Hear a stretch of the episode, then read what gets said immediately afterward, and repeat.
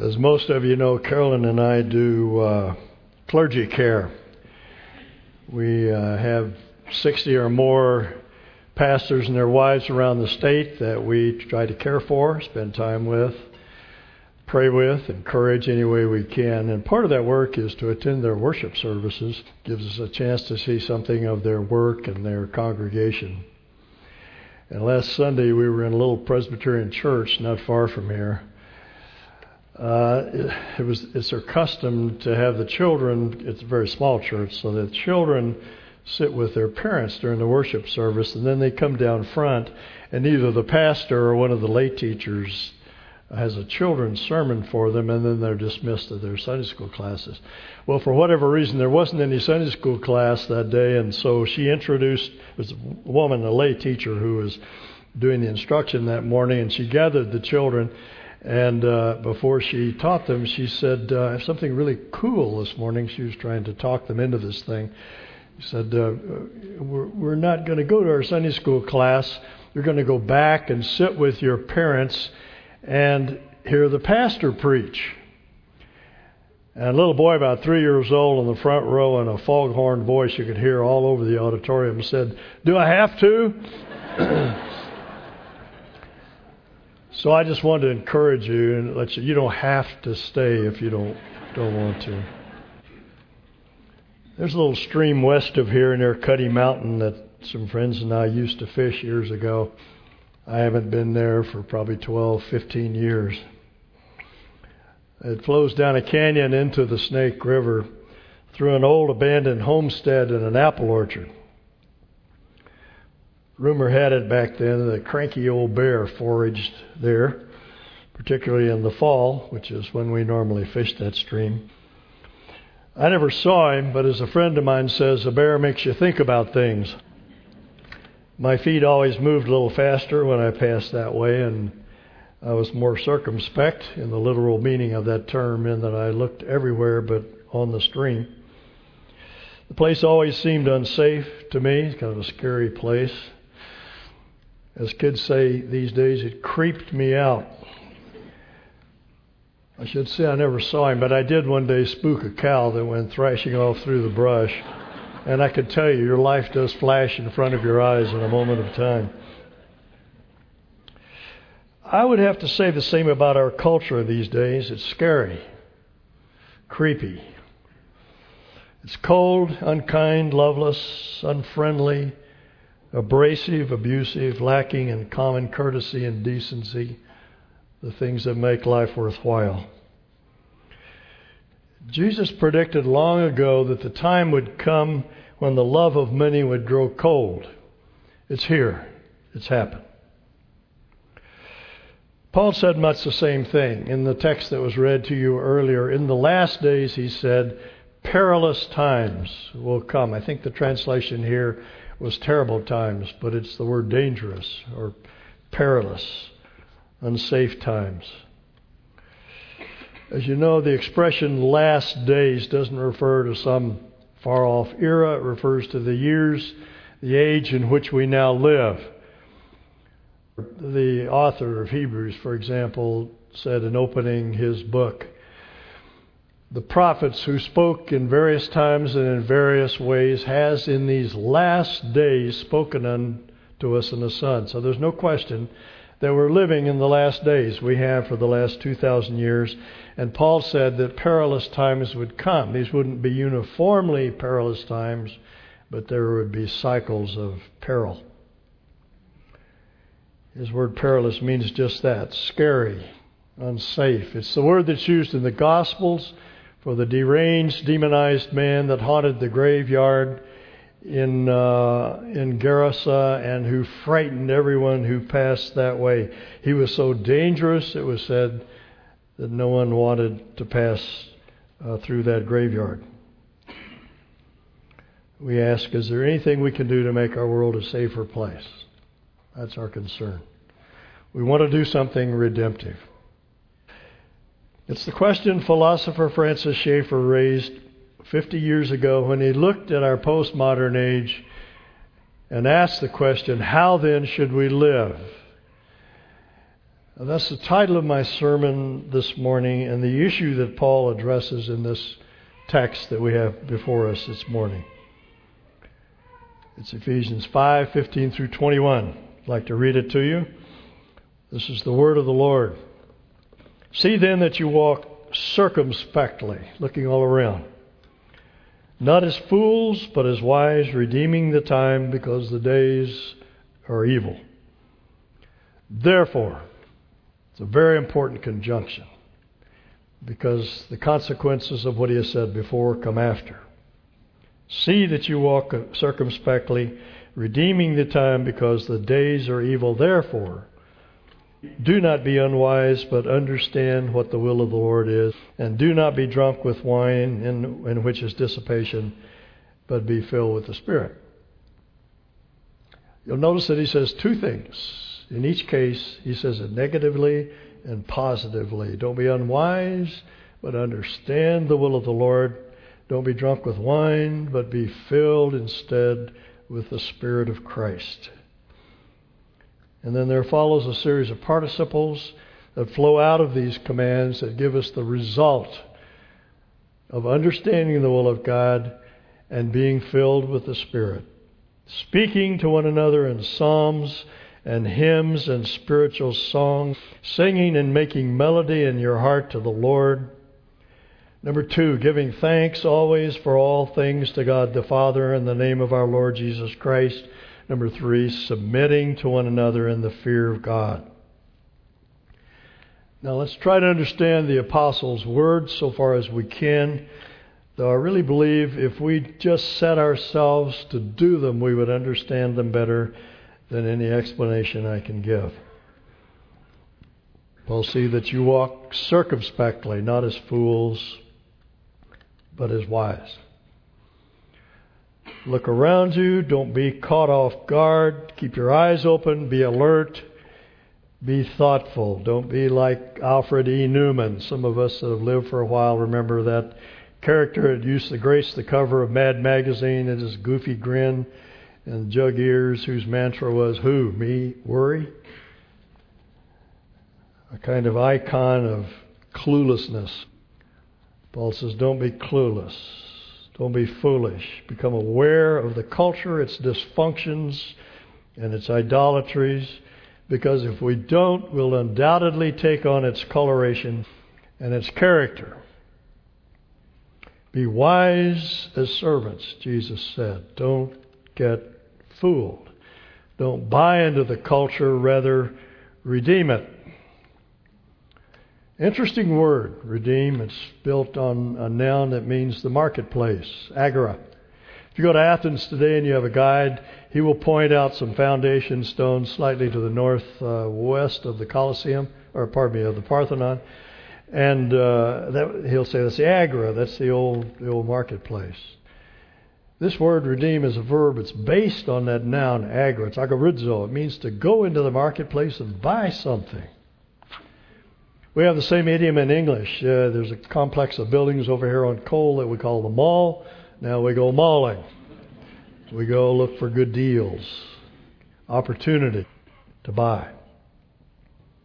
A number of years ago, Carolyn went off to the canned food warehouse, came home with a bunch of groceries and put them on the uh, drain board, and I was helping her putting them away, and there were three six pound, 12 ounce cans of canned plums. And I said, What on earth are we going to do with all those plums? I don't even like plums. She said, Well, got a little huffy. Well, she said, there were 99 cents a can, and you never know when you're going to have another deal like that. See, that's what Paul is saying. Buy up every opportunity while you have the chance to do so. Buy them up because the days are evil. Interesting. You would expect him to say, because the days are short. He doesn't say that. He said, because the days are evil. Two things are suggested by that statement. The first is that evil days are not a hindrance to authentic Christianity. Uh, years ago, when I was a young pastor, I had a woman come to me and uh, say to me, My husband will not let me be a Christian. And I said, Oh, what, what does he do? And she said, Well, he won't let me read the Bible. He won't let me go to church. He won't let me pray with the family.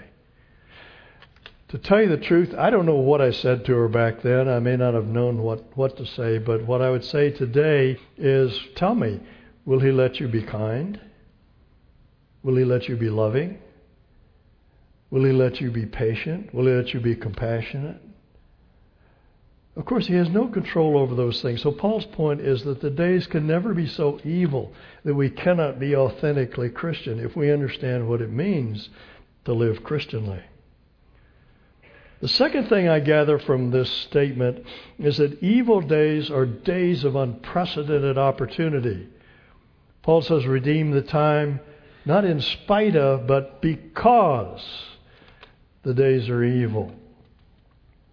The more evil our world becomes, the more unhappy people become. See, vice makes you sad. Virtue makes you happy. That's been known for thousands of years, even before Christ. That virtue is, is happifying, as, as the classic Greek philosophers used to say. Vice makes you unhappy, makes you feel bad about yourself. Secular society, secular media portray the situation the other way around. They make vice happifying. But fictionalized evil can always look good because you can make it look good. As C.S. Lewis said, you can make anything by writing. You can invent a world where people literally get away with murder or adultery, where there are no consequences to any actions, but that's not the real world. And in this world, evil always has consequences, and it makes you very, very sad. Years ago, um, I knew a young man in California who rode with the Hells Angels. He was killed in a knife fight up in the city. Uh, the angels were fighting another group, and this young man was uh, was murdered. They asked uh, Rod's dad, Ron Ritchie, and me to to have the memorial service, and we went up in the Santa Cruz Mountains, uh, behind Palo Alto, where there's a kind of a natural bowl in the grass, and we conducted the mo- memorial service up there. The angels came down in their choppers and leathers and sat all around. There were probably 50, 60 of them. And Ron and I talked to him about the love of Jesus, the fact that there's no peace apart from Him, no peace in our hearts and, and no peace in the world. And, and afterwards, the president of, of the angels came up, uh, a guy with a shaved head, kind of a grizzly looking guy, and thanked us for participating and started to turn away. But then turned back and said to Ron and me, You know, he said, You're right. He said, I got a putt and a pad and an old lady, but I ain't got no peace. I've never forgotten that. A putt, motorcycle, a pad, place to stay, and an old lady, but I ain't got no peace. And that's the story of our world. That's why the opportunities are unprecedented. And that's why Paul urges us to buy them up. These are hard times. People are hurting. The opportunities are there. Make the most of them. Now, how do you do that? Now, if we followed Paul's argument, as I said, therefore, or he said, therefore, leads us to understand what it means to redeem the times. How do you buy up the opportunities? Two ways, stated both negatively and positively. First, do not be foolish, but understand what the Lord's will is. Now, the word foolish here is a different word than the word translated foolish up above. Here, the word means to be untutored, unlearned, to be ignorant. So, how, how do you learn? How do you wise up? Paul says, by understanding the will of the Lord. Now, we're inclined to think of the, of the will of the Lord in terms of guidance, where I will live, who I will marry, what job I will take. We often ask people to pray for us that we would discern the will of the Lord. The phrase is used that way here and there, but the most comprehensive use concerns not what we do, but what we are. It has to do with being, not doing. A couple of examples. 1 Thessalonians 5:18. In everything give thanks. In everything give thanks, for this is the will of God for you. It's God's will that I be grateful. Thankful for all the little gifts that God has given me. You know, there's a silly thing that, that people say when we when we leave their establishment. Uh, have a great day. And I sometimes say to them, if it's appropriate, you know, I have no control over my day. I cannot have a great day, but I can be grateful. I can be thankful. And I don't need to say this to them, but I know in my heart I can say this because this is God's will for me. That I be a cheerful, thankful, hopeful human being. See, that's to do with being, not doing. Another verse, 1 Thessalonians 4 3. This is the will of God, your sanctification, that you abstain from sexual immorality. Is that hard to understand? God's will for me is sexual purity. Why? Because immorality obscures my vision of God. It is the pure in heart that see God. So, what is the will of God for me in terms of sexual morality is, is to be poor, uh, pure. That's very simple. There's nothing complex in that. See, morality is complex. Morality is very simple. Ray Stedman once walked into a staff meeting when I was on his, his staff at Peninsula Bible Church, and he had his hand behind his back, and he said, I'm holding a stick behind my back. It's crooked. Describe it to me. And of course, we couldn't. But had he said, I'm holding a stick behind my back that's straight, describe it to me, we could. Very simple. G.K. Chesterton said, There's only one way to stand up, one angle at which to stand up straight, but many angles at which to fall. Morality is very simple. It's the will of God is that it's expressed for us in the New Testament. Let me give you another example. Jesus said, Blessed are the poor in spirit, the humble. Blessed are the meek. Blessed are the merciful. Blessed are the pure in heart. Blessed are the peacemakers. Is that hard to understand? No, it's very simple. It has to do with what we're to be, not what we're to do. That was at the very inception of his ministry before he said anything else to his disciples. He set them up by saying, My major concern is not what you do, but what you are. And I want you to be authentically Christian, becoming what I want you to be. Let me sharpen the focus a little bit in the context prior to the, the, to this one we're looking at today and the one that Rod taught a couple of weeks ago. Paul says, Be imitators of God as dear, dear children and walk in love as Christ has loved us and gave himself for us. In other words, be a little Christ. That's the will of God. Be a little Christ in your home, in your neighborhood, in your shop, in your campus, in your classroom, on your farm wherever you go. Just be something. Don't worry about doing anything. Doing takes care of itself. It's far more important to be. So, how do I know what to be? Do what I've just been doing. Read the New Testament. And find out God's will for you. It's very clear, it's very explicit. It's not hard to understand. Sit at Jesus' feet, read through the Gospels, read through the epistles, which are the apostles' summation of much of what Jesus said, clarification, elucidation uh, of, of what he what he taught what he taught them. That's number one. How do we redeem the times? Understand God's will. He wants you to be something. He wants you to be like Christ. Be a little Christ. Number two, don't get drunk with wine that leads to dissipation. Be filled with the Spirit.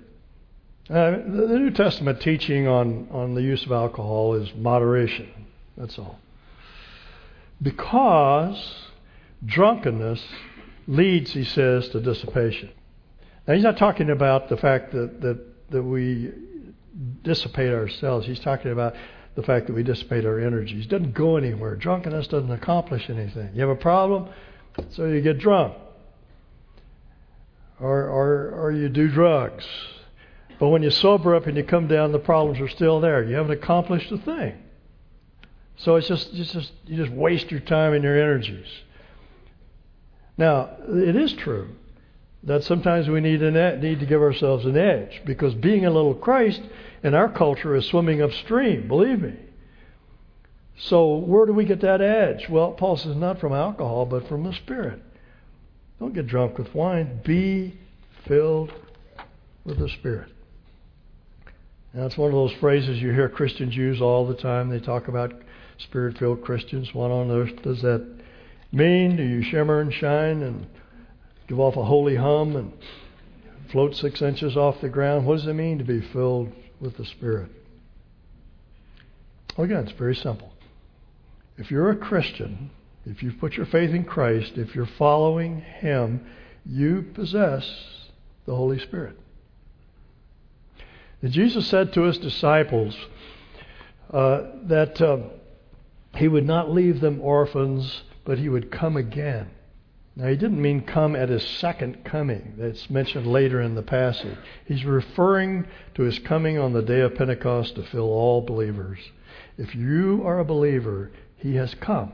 He is dwelling inside you. Your spirit and his spirit are one. That spirit, that Holy Spirit with which you are to be filled, is the Spirit of Christ. Now, how do you get filled with the Spirit? You ask Him. You just ask Him. In fact, Jesus says that in the Gospels. Will He not give the Holy Spirit to those who ask Him? What do you need? Oh, I need love. I need kindness. I need His goodness. Ask Him. Fill me with your goodness. Fill me with your calm. Fill me with your quiet spirit, your tranquility. Fill me with your love. See, you're, you're, you're a mother. It's a snow day. The, the kids have been in the house all day. They're driving you crazy. They just tried to set the cat on fire. What you'd like to do is stuff them in a sack and drop them off the nearest bridge. But is that the will of God for you?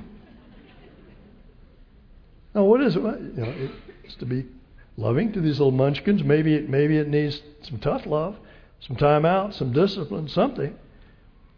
But certainly not to smack them around. That's not the will of God for to lose your temper in some other way. So what do you do? Say, Lord, fill me with your love for these children. Fill me with your strength, your courage, your kindness, whatever it is that I need. Or suppose you're a man in an office and you're surrounded by attractive women and your mind begins to go in inappropriate directions and you don't want it to go there because you know that it does obscure your vision of God. And so you say, Lord, give me your purity. I mean, I think your thoughts after you about, about these women. That's what it means to be filled with the Spirit. So understand the will of the Lord, what He wants you to be, and ask Him to fill you so that you can become what He wants you to be. It's a process, takes time, it's gradual, it's piecemeal, it's step by step. There'll be miscues, failures. As Brennan Manning said, we all shuffle along on feet of clay, but we can make progress. We'll get better at it the more we practice it. We'll become more and more like Christ. And that's what He wants for us. He wants us to be something. Now, what are the marks of the filling of the Spirit? What sort of person will you be? The description follows. It's not a comprehensive list, only suggestive. Singing and making melody in your hearts to the Lord by the way, I'm glad it's in your hearts. If some of you are always singing out loud, I, I would wonder. I Had a friend who uh, missed choir practice once, and uh, the choir director thought they'd fix the organ. so it's singing in your heart. Always giving thanks to God the Father, submitting to one another out of reverence to Christ. This is, again, not a comprehensive list, just a suggestive list of the kind of person that you will be. You'll be a cheerful, person. You'll speak to yourself in psalms and hymns and spiritual songs. You won't be, won't be grumpy, doer, always complaining about things. You'll become a more grateful person. Be thankful for the small gifts of life. And you'll become a more humble person. That's what the word submit means to to put yourself under, to think of others before you think of yourself. You're a cheerful, grateful, humble person. Who doesn't want to be around someone like that? Who wants, who wants to be around people that are always complaining, always griping? You know, they're covetous. Everything is going wrong. And uh, uh, they, they're always looking for their own advantage. But don't you love being around people that are happy, that are thankful, that are humble, that care about you, that listen to you? They don't talk all the time. They listen to you, and they'll pray for you. In short, what God is calling us to be is a wonderfully attractive person. And again, it's, a long process, it's a difficult process. There'll be setbacks, but we can be becoming what God has called us. So let me summarize. Find out what's pleasing to the Lord. Get the truth in your mind. Spend time in the Word. Find out what it means to please our Lord. Excuse me. Ask the Holy Spirit of Christ to fill and flood you and make you make God's will real in you. Take those truths that you learn as you look into the Word and and make them real in in your life. And that's how you redeem the times. You say, that's all? You're saying don't do anything, just be something. That's exactly what I'm saying. Don't do anything. Just be something. Or you don't need to worry about doing something. You'll do something. When the time comes, you'll know what to do and you'll do the right thing. But that's not where you start. You start with becoming something, becoming a little Christ and living it out in your, your workplace and, and in your and in your home. See? That's where you begin. 1 Corinthians 13 is very pointed. If I have the tongues of men and angels and I don't have love, I amount to absolutely nothing. I'm just noise. What's Paul's point? Love comes first, not some great cause, not some great campaign. You start with character, you start with love,